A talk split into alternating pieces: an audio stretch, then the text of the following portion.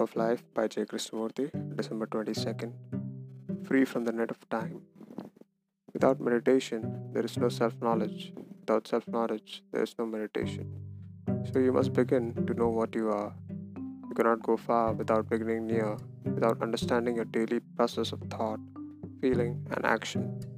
In other words, thought must understand its own working, and when you see yourself in operation, you will observe that thought moves from the known to the unknown.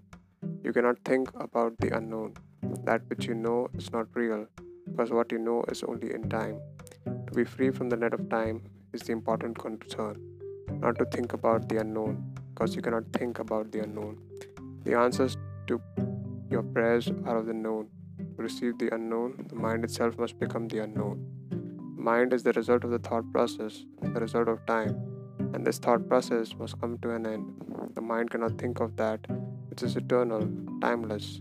Therefore, the mind must be free of time. The time process of the mind must be dissolved. Only when the mind is completely free from yesterday and is therefore not using the present as a means to the future is it capable of receiving the eternal.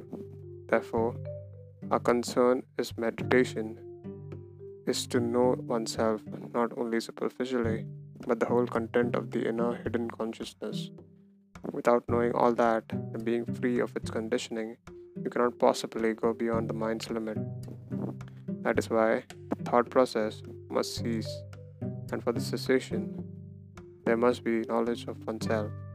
Therefore, meditation is the beginning of wisdom, which is the understanding of one's own mind and heart.